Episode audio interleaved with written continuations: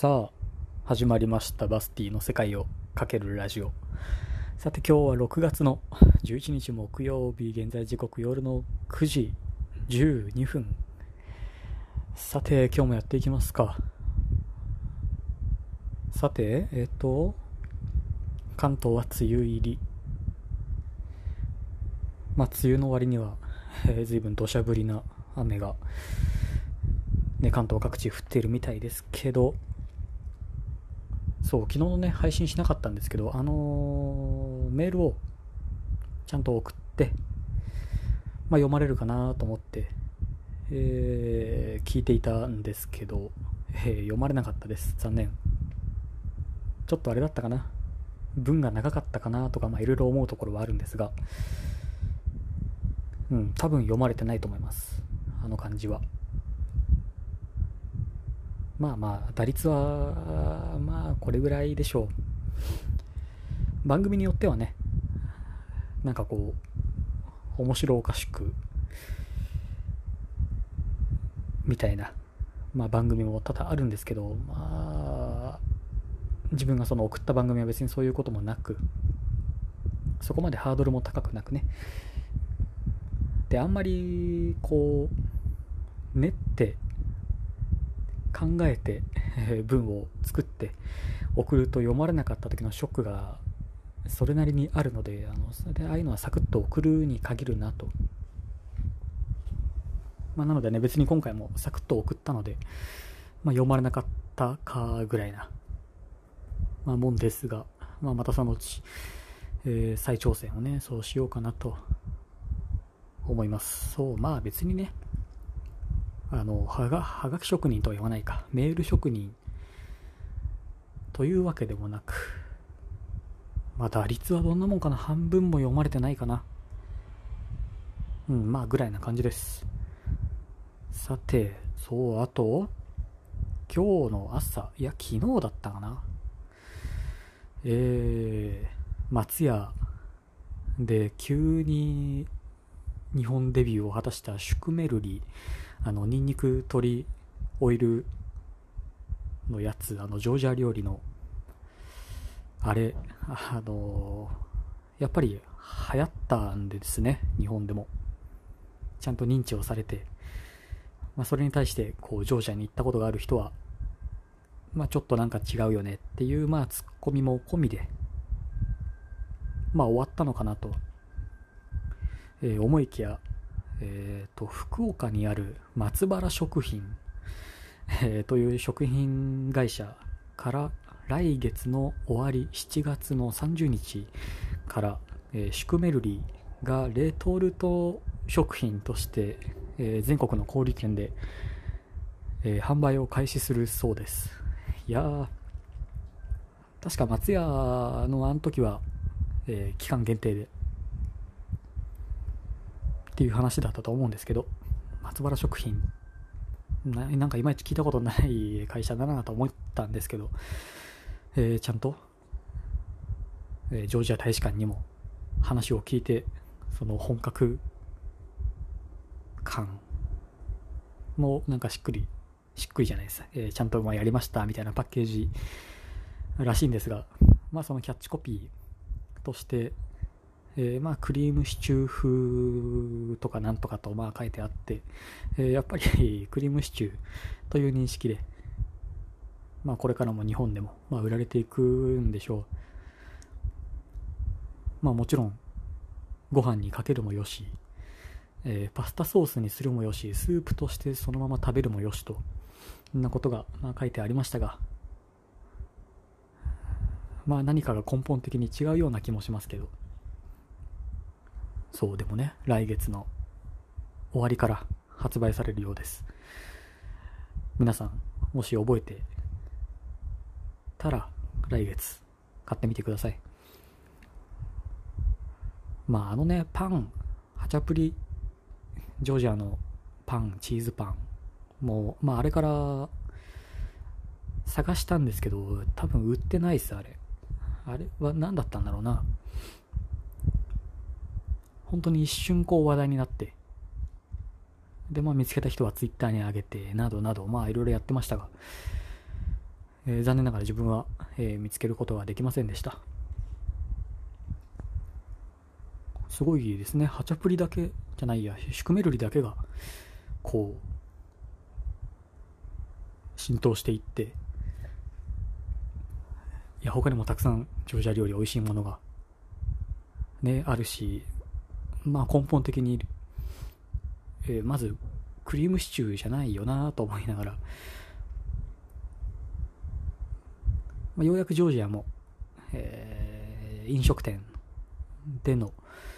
飲食が、まあ、可能に再開ということになったらしく、えー、まあ、向こうに住んでいる人は念願のシュクメルリを食べに行ったそうで。いやその写真を見るたびに俺も早くジョージアに行ってまたシュクメルリも食べたいしワインも飲みたいしなぁとは思っていますけどちょっとどうなるやら第一陣で行くっていうのもまあないことはないですけどまあどうかなといったところです。まあ言うてね、あの本当に東京の方が今は感染者が多い、ジョージアの首都トビリシも、えー、0人にまあ近い数字、まあ1桁台をキープしながらと、随分徹底的に封じ込めているらしいですけどね。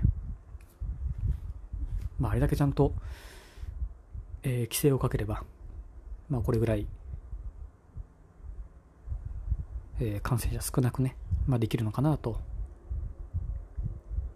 まあ、これぐらいガバガバに規制をした日本ですら、これぐらいまあ収めれてはいるので、